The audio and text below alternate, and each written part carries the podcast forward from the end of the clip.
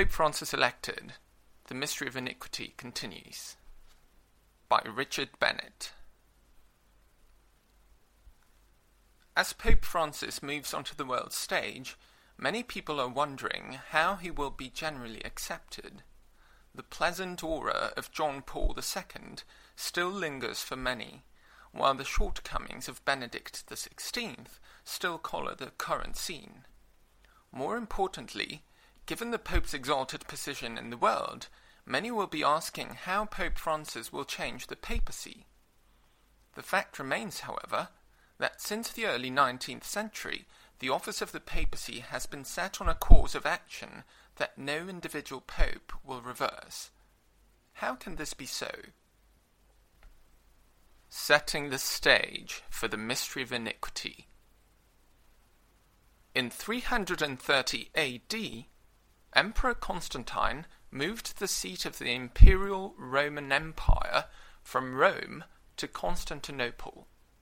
By that time, he had decreed Christianity the religion of the empire in hopes that, by means of its acceptance, a new unifying strength could be infused into his crumbling empire. The new state religion was organized much like the Roman Empire's military. It was divided into four major districts, having a head over each. Without persecution, the simple faith of the early church had declined, so that by the fifth century the church at Rome was no longer a fellowship of strong believers under Christ Jesus. Rather, it had become part of an institution dominated by a hierarchy in which the Bishop of Rome eventually commanded the most power. The mystery of iniquity becomes manifest. Scripture speaks of the mystery of iniquity in 2 Thessalonians 2 7. This particular lawlessness arose gradually within the Church as the imperial Roman Empire gave way to what became the Holy Roman Empire. The mystery of iniquity had been visible in the form of the man of sin for well over eight centuries, from Vitalian's rule until the sixteenth century. The reformers and the general population of the Holy Roman Empire did not recognize it, however, until the recovery of the Gospel and the Bible. The outcome of apostasy is the deceivableness of unrighteousness. Such apostasy is marked by hypocrisy and deceit, while appearing righteous and holy, and is aimed at deceiving even the very elect were that possible. For centuries, the reigning Pope has assumed to himself the titles of Holy Father and Vicar of Christ. Note From the Latin Vicarius Christi, meaning acting or taking the place of Christ, a substitute. It is a title of the Pope implying his supreme and universal primacy, both of honour and jurisdiction, over the Church of Christ, which title, honour, and jurisdiction belong to Christ only. End of note. For centuries, the reigning Pope has assumed to himself the titles of Holy Father and Vicar of Christ, which fulfills in the unqualified sense the definition of Antichrist given by the Apostle John who is a liar but he that denieth that Jesus is the Christ? He is Antichrist that denieth the Father and the Son. First Epistle of John, chapter 2, verse 22. The pontiff, in taking these designations to himself, denies the supremacy and honour due both to the Father and to the Son alone. A further qualification of the man of sin is that he sits in the temple of God, showing himself to be God. Since the resurrection of Jesus Christ and the destruction of the temple in Jerusalem in 70 AD, it is clear from Scripture that it is true Christians who are the temple of God. See 2 Corinthians chapter 6 verse 16 and Hebrews chapter 3 verse 6.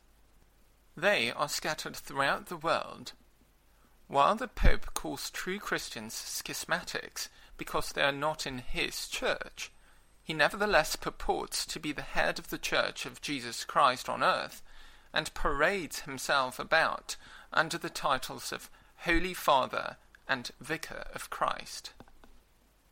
Emperor Justinian I, more than anyone else, was the one to establish the supremacy of the Bishop of Rome in the sixth century. He did it in a formal and legal manner, bringing even things religious under the control of civil law.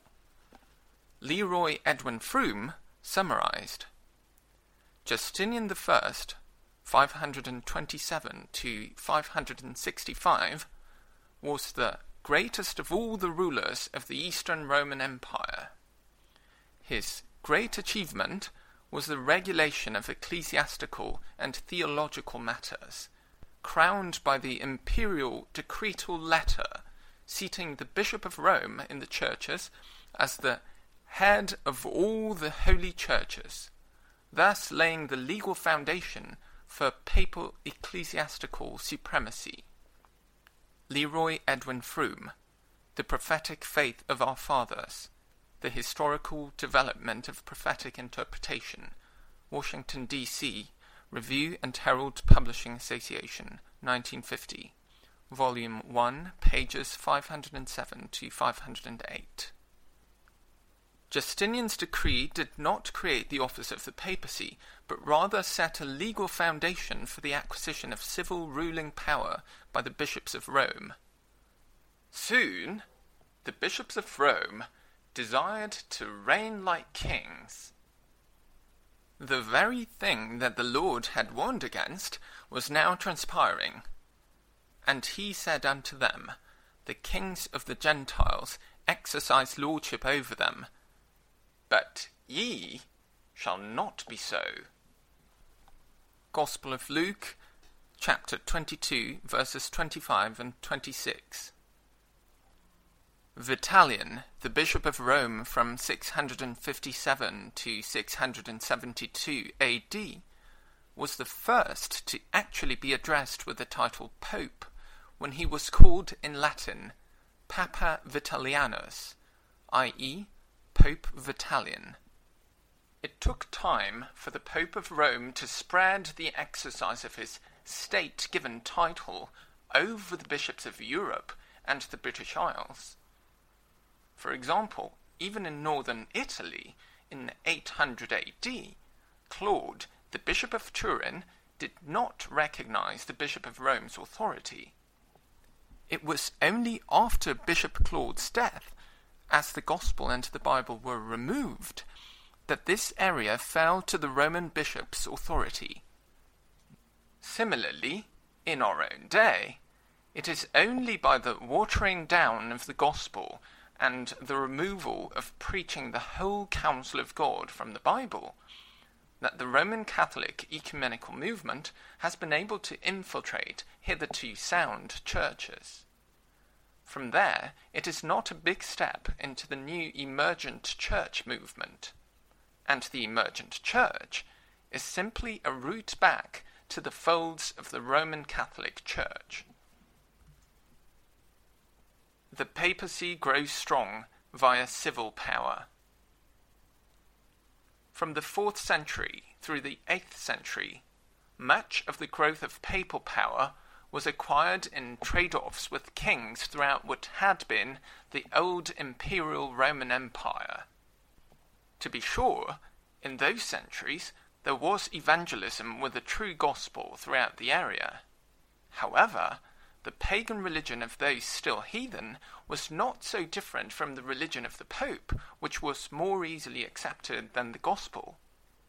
Then, too, in the eighth century, when the Pope needed defending against the Saracens and the Lombards, the French kings provided it and presented the Pope with ruling title to the cities they had won. As a reward, in 800 AD, Pope Leo III famously crowned Charlemagne emperor and Augustus.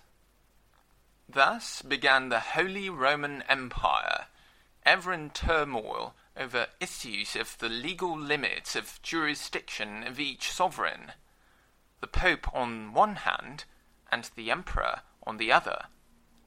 These issues could not be solved except throughout the actual course of history. Note, see Philip Schaff's History of the Christian Church, Hendrickson's Publishers, 1885, Volume 4, pages 250 to 253. End of note.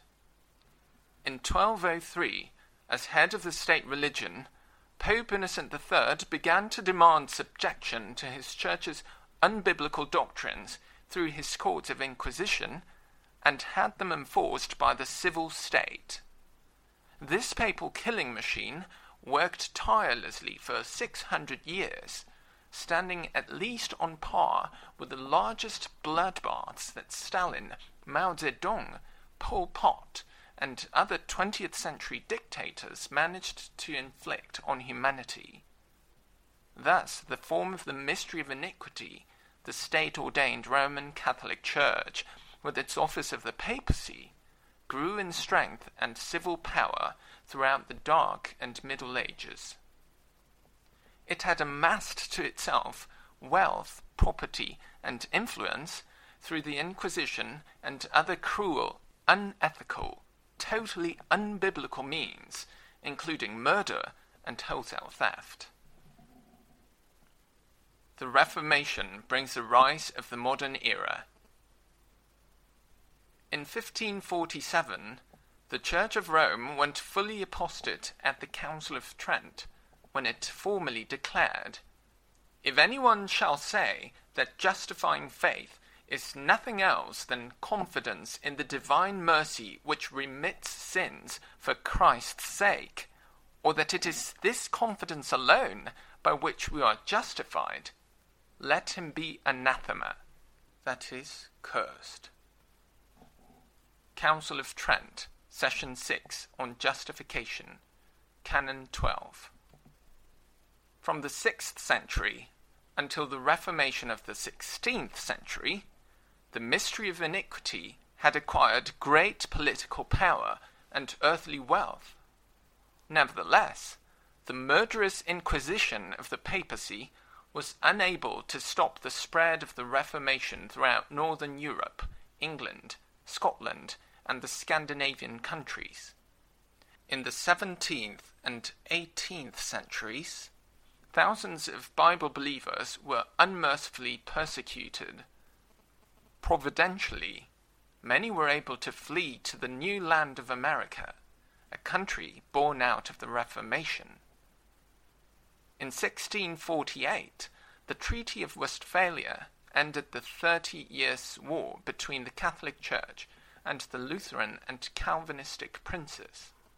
Note Leroy Edwin Froom in The Prophetic Faith of Our Fathers says, In it, the Peace of Westphalia, Catholic, Calvinistic, and Lutheran princes agreed to tolerate each other within carefully defined limits. Suppressed evangelical truth had at last emerged from papal dominance. Volume 2, page 599. End of note. The Reformation, first of all, had restored the absolute authority of God's written word, the Bible. Note. Christ Jesus also said that Scripture could not be broken. See the Gospel of John, chapter 10, verse 35. The Bible testifies to its own essential truth. For example, the sum of thy word is truth. Psalm 119, verse 160. The written word of God is the word of truth. Psalm 119, verse 43, and 2 Corinthians chapter 6, verse 7. God says of his written word, These words are faithful and true. Revelation chapter 21, verse 5 the written word of God is infallible and inerrant in all areas, earthly as well as spiritual. John chapter 3 verse 12. End of note. Then, with the widespread recovery of the gospel of grace and the Bible being made available in the ordinary languages of the people, the forms of civil government were bound to change because the religion of many people had changed. Thus, it was agreed that each nation was to be sovereign.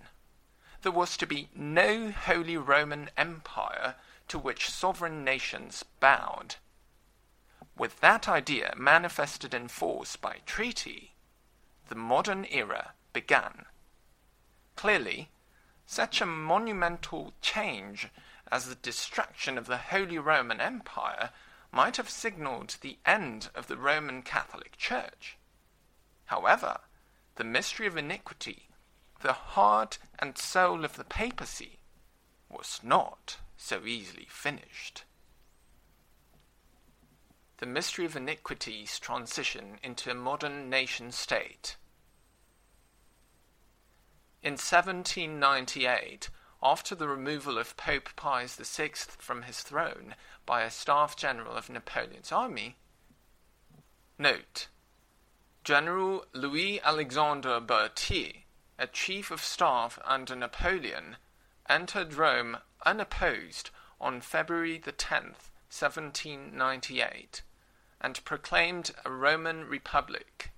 He demanded of the Pope a renunciation of his temporal power the Pope refused, and he was taken captive to France, where he died not long after an arduous trip. End of note. In 1798, after the removal of Pope Pius VI from his throne by a staff general of Napoleon's army, it appeared that the papacy, as an institution of the collapsed Holy Roman Empire, might also be at an end. That was not the case. Rather, throughout the nineteenth century, the papacy was reorganizing. True, it had lost its power in the civil arena, having now no official civil status over the modern nation states. However, it still had its visible institutional structure, infrastructure, and Jesuits. It had its religious rituals, its false gospel and traditions, its clergy and laity. All these remained in place, oiled and functioning. Externally, the papacy lost no time in attacking England, which had produced so many strong and staunch Puritans in the seventeenth and eighteenth centuries. In the nineteenth century, England was still in the forefront of sending forth many evangelical missionaries to far corners of the earth. Thus, in 1844, the papacy launched the Oxford movement through John Henry Newman to bring the Church of England back under its thumb.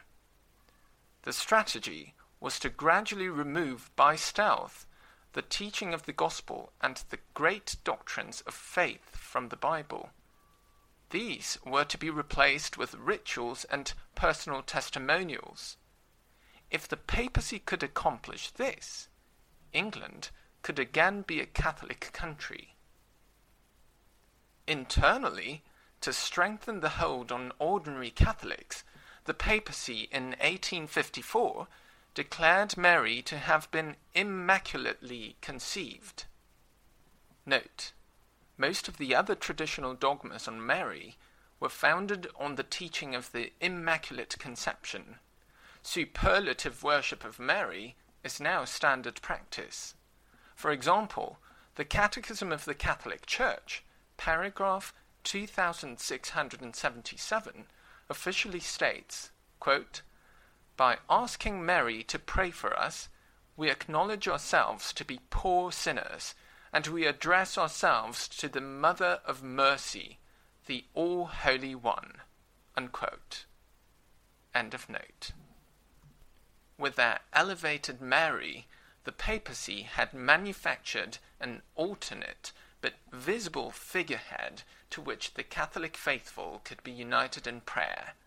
The attention of the faithful was thus deflected away from the invisible Lord Jesus Christ and his written word.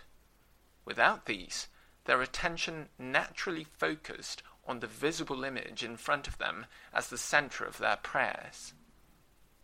Further, Pope Pius IX was highly instrumental in bringing about the declaration of papal infallibility. Note Attributing papal tradition to the leading of the Holy Spirit and presumptuously assuming such preposterous claims as papal infallibility is, in the strict sense of the term, a blasphemy against the Holy Spirit. End of note. With remarkable ingenuity, against not only the scriptural absurdity of the concept, but also in spite of the historical fact of popes declared heretical by the same Roman Catholic Church. This was made doctrine at Vatican Council I in 1870. Note Pope Honorius, 625 to 638 AD, was condemned as a heretic by the Sixth Ecumenical Council 680 and 681 AD. He was also condemned as a heretic by Pope Leo II, as well as by every other pope until the 11th century. Thus, there were infallible popes condemning another infallible pope as a heretic. End of note. This doctrine, consolidated in the hands of the reigning pope, dictatorial powers heretofore unknown within the Catholic Church. Succeeding popes re established the papacy internally by reorganizing Roman Catholic law into the 1917 Code of Canon Law. The Vatican achieves civil status in the modern era. The apparent mortal wound of 1798 was healed in 1929 when, under Mussolini, the Vatican was again recognized as a sovereign civil power known as the Holy See, where Vatican City is seated geographically within the city of Rome that encompasses all seven hills. The concordat with Mussolini was only the beginning of many civil concordats, one of the most infamous being that between Pope Pius XII and Adolf Hitler. Note John Cornwell, in his book Hitler's Pope The Secret History of Pius XII, page 7, writes In 1933, Pacelli found a successful negotiating partner for his Reich Concordat in the person of Adolf Hitler. With the agreement of Pope Pius XI, he ensured that Nazism could rise unopposed by the most powerful Catholic community in the world. End of note. Thus, the papacy had consolidated its power from within by the 1917 Code of Canon Law, and from without by legal concordats with various nations. Consequently, the Vatican has a growing civil power with which to be reckoned, for it has its own faithful living within most sovereign nations around the world, while its civil agreements with the same nations allow the Catholic Church to teach the faith to its people. This is a double cord of power. The individual Catholic, fearing for his salvation, and laden with his first allegiance being to Holy Mother Church, becomes a pliable pawn in the hand of the papacy. The mystery of iniquity makes a strategic change. Vatican Council II, from 1962 to 1965, formally declared the papacy's strategic change of tactics regarding the reunification of Protestants under Catholicism, along with incorporating other faiths under its rule. Therefore, the Council moved from a position of separation from other religions to one of an all encompassing ecumenism, not only with the religions of the world, but also with Bible believers in particular. Separated brethren was a new term for these Bible believers who previously were called heretics. Islam, Buddhism, and Hinduism, previously called pagan religions, were now accepted as religions that contain, quote, what is true and holy, unquote. The Conciliar and Post-Conciliar Documents, number 56, Nostra Aetate, 1965, Vatican Council II. This new approach was established by the Roman Catholic Church to win the world to herself, primarily by means of dialogue. The Council formulated its rules and goals of dialogue, which are carefully spelled out in her post conciliar document number 42 on ecumenism. It states that, quote, dialogue is not an end in itself. It is not just an academic discussion. Rather, ecumenical dialogue serves to transform modes of thought and behavior and the daily life of those non Catholic communities. In this way, it aims at preparing the way for their unity of faith in the bosom of a church one and visible. Unlike the body of Christ, whose unity is in Jesus Christ, the unity for which the Roman Church strives is an outward, visible unity, and one that will be enforceable through civil law, as her Compendium of the Social Doctrine of the Church spells out by means of many deceptive words. The Pope's official position in the same document is that, quote, ecumenical encounter is not merely an individual work, but also a task of the Roman Church which takes precedence over all individual opinions. Unquote. The papacy expects this process of dialogue to take time. The Roman Catholic Church's aim of bringing all Christian churches under her authority is her clearly stated goal. She says, quote, Little by little, as the obstacles to perfect ecclesial communion are overcome, all Christians will be gathered in a common celebration of the Eucharist, that is the Mass, into that unity of the one and holy Church. This unity, we believe, dwells in the Catholic Church as something we can never lose. Unquote. Pope John Paul II, while initially having been thought to be liberal and modern, further consolidated the dictatorial powers afforded him by the 1917 Code of Canon Law and by his purported infallibility conferred on him by Vatican Council I. This he did by revising the 1917 Code, making it even more conservative than it had been, and he was careful to appoint new bishops in line with his centralized way of thinking.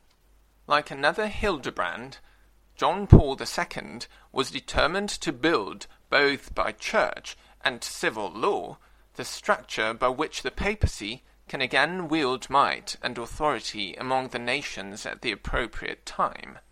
This same Pope, John Paul II, was adamant in his efforts to update the laws of the Roman Catholic Church. Since the days of Hildebrand, popes have seen the necessity of making iron-like, inflexible church laws before attempting to control their subjects and those not Catholic by compulsion if necessary. In 1983, John Paul II's revision of the 1917 Code of Canon Law added to the Roman Catholic laws. For example, quote, the Church has an innate and proper right to coerce offending members of the Christian faithful by means of penal sanctions. Code of Canon Law, Latin English edition. Canon Law Society of America, 1983. Canon 1311. examination of these laws shows them to be even more absolute and totalitarian than those of the past. If one rejects submission of his intellect and will to the Pope, or rejects some doctrines of the papacy, by church law he can be severely punished. For example, Canon 1312, paragraph 2, states, quote, The law can establish other expiatory penalties which deprive a believer of some spiritual or temporal good and are consistent with the supernatural end of the Church. Unquote. Canon 1336 reads, quote, in addition to other penalties which the law may have established, the following are expiatory penalties which can affect an offender either perpetually for a prescribed time or for an indeterminate time. 1. A prohibition or an order concerning residence in a certain place or territory. Unquote. The Mystery of Iniquity Power Player in the Postmodern Era. The Roman Catholic Church is not content to rule only over her own faithful. Rather, now with the dawn of the postmodern era, globalism is the manifesting idea of the day, a day for which the papacy throughout the 19th and 20th centuries has been preparing. Note: Globalism is the policy of placing the interests of the entire world above those of individual sovereign nations. End of note. The Compendium of the Social Doctrine of the Church, which began to be collected by the end of the nineteenth century under Pope Leo, is a catalogue of Catholic law.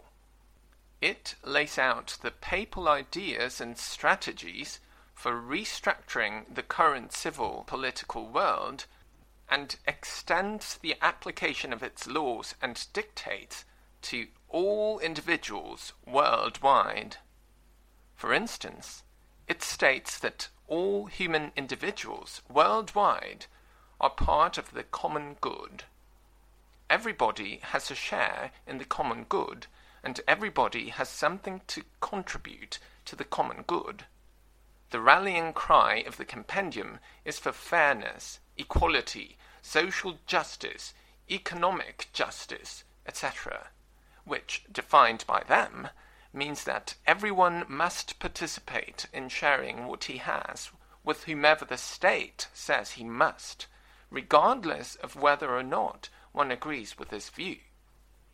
For a while, those who maintain such backward and recalcitrant attitudes will be tolerated. Then individuals will be coerced into taking part. See the Compendium of the Social Doctrine of the Catholic Church, sections 167, 173, 177 through 179, and 191. Both John Paul II and Benedict XVI called for a new governmental structure to rule over the General Assembly of the United Nations, the UN. This new governmental body, conferring among themselves, is to hand down laws and dictates which the nation states of the UN would then enforce. In other words, a new sovereign world empire in which the nation states are simply to enforce the laws and dictates of a higher, unelected body. All goods, resources, and property of any kind would be subject to management by the UN and the nations. In a word, the papacy wants a totally centralized world government, one in which the Roman Catholic Church will be the moral and juridical authority. To that end, the Roman Catholic Church has been increasingly bold in infusing into national and international public forums her agenda for restructuring the civil secular world. regardless of the type of persona Pope Francis displays, he will not change this central objective of the papacy. The compendium is constantly being updated as information is gathered, collated, and taught to individual lay Catholics. Most Catholics have not recognized the agenda that is behind the change in what they are being taught. Yet, it is the specific duty of all lay Catholics to change the thinking within their societies and to align it with a papal understanding of church and civil government. See the Compendium sections 80 and 83 and the Catechism of the Catholic Church of 1994, paragraph 168, 169, and 181. In the fifty years since Vatican Council II, dutiful lay Catholics in every walk of life have been quite successful at rolling Catholic social doctrine like a new Trojan horse into all sorts of religious, political, and social groups. The evangelical church, for the most part, has felt honored to receive such a prize. For at least seventy years, Catholic social doctrine has been mainstreamed into the political arena. Witness the buzzwords of today, coined not by Muslims, Hindus, or Buddhists, but by the Roman Catholic Church. Phrases such as redistribution of wealth, social justice, economic justice, dignity of the human person, the common good, fairness, and the right to life, food, clothing, shelter, rest, medical care, education, and employment. Catholic social doctrine is pushed worldwide by individual Catholics and Catholic groups as the latest addendum to the things that the papacy says are included in evangelization. The papacy says this is the particular duty of the Catholic laity.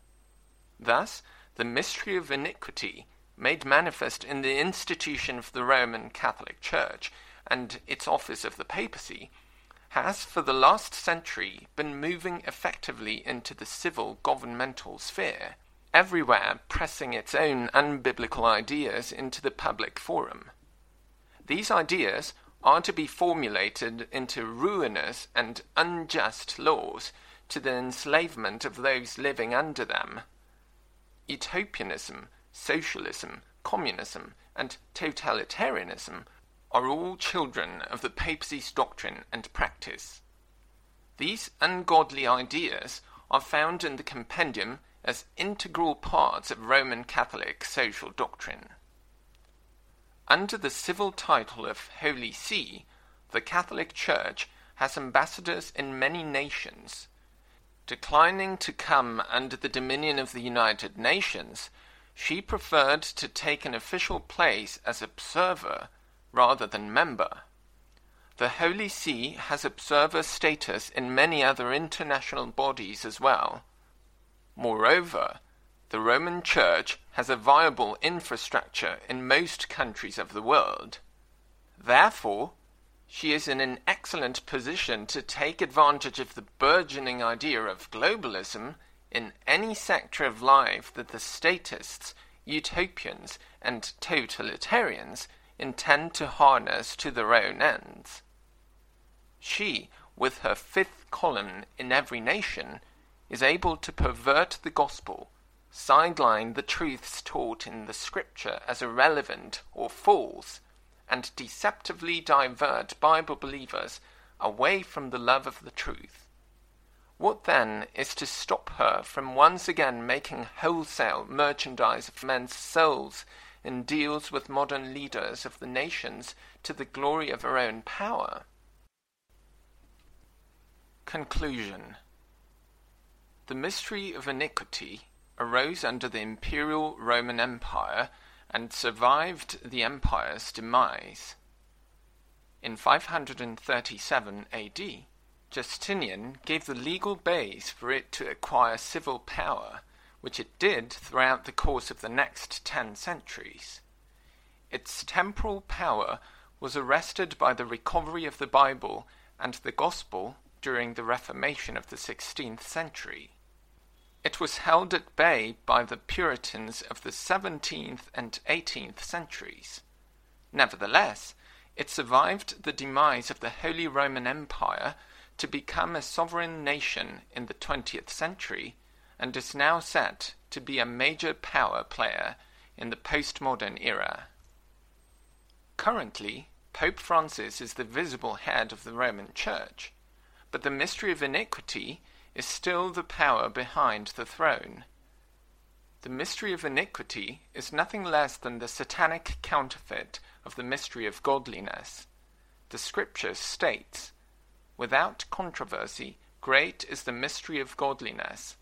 God was manifest in the flesh, justified in the Spirit, seen of angels, preached unto the Gentiles, believed on in the world, received up into glory. 1 Timothy 3:16. The mystery of godliness is the great revelation of God, which had its full manifestation in the person of the Christ of God.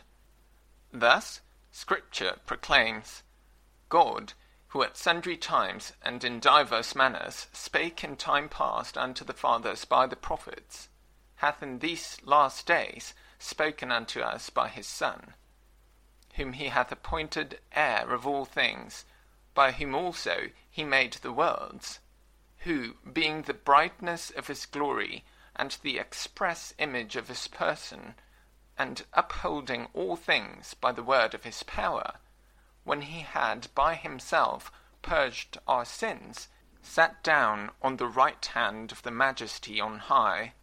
Hebrews chapter 1, verses 1 and 2. As we behold the power, wisdom, and goodness of the Father, we also behold the power, wisdom, and goodness of the Lord Jesus Christ. For, as mediator, he has the nature and perfections of God in himself. The Lord Jesus Christ alone can satisfy our hearts. There is absolutely no church system that satisfies. It is only our personal relationship with our Lord that truly satisfies. Thus, his word expresses it Whom have I in heaven but thee? And there is none upon earth that I desire beside thee. Psalm 73, verse 25. How trivial and vain are the promises of the papal system compared to the person of the Lord Jesus Christ, who is revealed to us as chiefest among ten thousand. Song of Songs, chapter 5, verse 10. Were it not for the recovery of the absolute authority of the Bible alone and the gospel of grace and salvation during the Reformation of the sixteenth century, the mystery of iniquity might still be undetected. Contrary to this, and in spite of the mystery of iniquity being so rampantly displayed in the world today, the Holy Spirit still convicts individual men of their sin before holy God and sends them repentance unto life in Christ Jesus. For by grace are ye saved through faith, and that not of yourselves, it is the gift of God, not of works, lest any man should boast. Ephesians chapter 2, verses 8 and 9. The true believer is thus accepted in the Beloved, in whom we have redemption through his blood, the forgiveness of sins, according to the riches of his grace. Ephesians chapter 1, verses 6 and 7. The frightening words of the Lord in Matthew 7:21 ought to ring in the ears of those who have spent their whole lives believing in a religious system. Not every one that saith unto me, Lord, Lord, shall enter into the kingdom of heaven, but he that doeth the will of my Father which is in heaven. No person, by merely acknowledging Christ's authority, believing in his divinity, professing faith in his perfection and in the infinite merit of his atonement, shall have any part with God in his glory, but only he who does the will of his Father. The Lord put the command to believe in a nutshell when he said, This is the work of God, that ye believe on him whom he hath sent. John chapter 6, verse 29. Likewise, the Apostle Paul and Silas declared, Believe on the Lord Jesus Christ, and thou shalt be saved, and thy house. Acts 16:31. The godliness of Jesus Christ stands, so also does his call on your life. Before you the question stands, have you tasted the mystery of godliness? To personally know Christ Jesus is to know the everlasting arms of the all holy God. Does your very heart and soul cry out to him, Abba, Father? Romans 8:15 says, For ye have not received the spirit of bondage again to fear, but ye have received the spirit of adoption, whereby we cry, Abba, Father. The water of life is offered to you in the abundance of grace, which far surpasses the evils of sin. Thus the Lord's call in Scripture says, The Spirit and the bride say, Come and let him that heareth say, Come. And let him that is athirst come. And whosoever will, let him take the water of life freely. Revelation chapter 22, verse 17. Once a convicted sinner believes on Christ Jesus alone, by grace alone, through faith alone, as his only surety and refuge before the all holy God, he finds himself not only freed from his sins, but made to, quote, reign in life.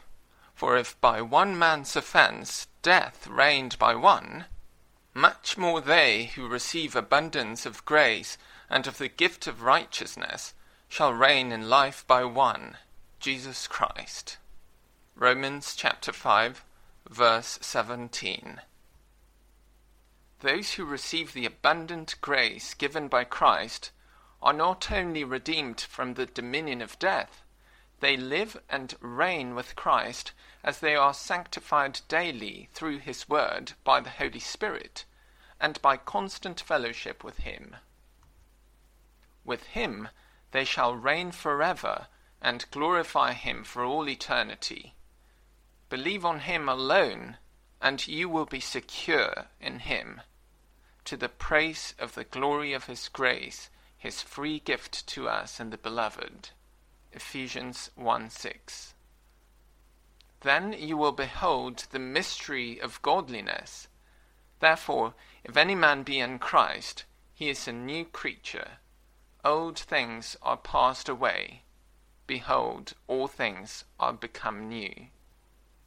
2 Corinthians chapter 5 verse 17. End of article.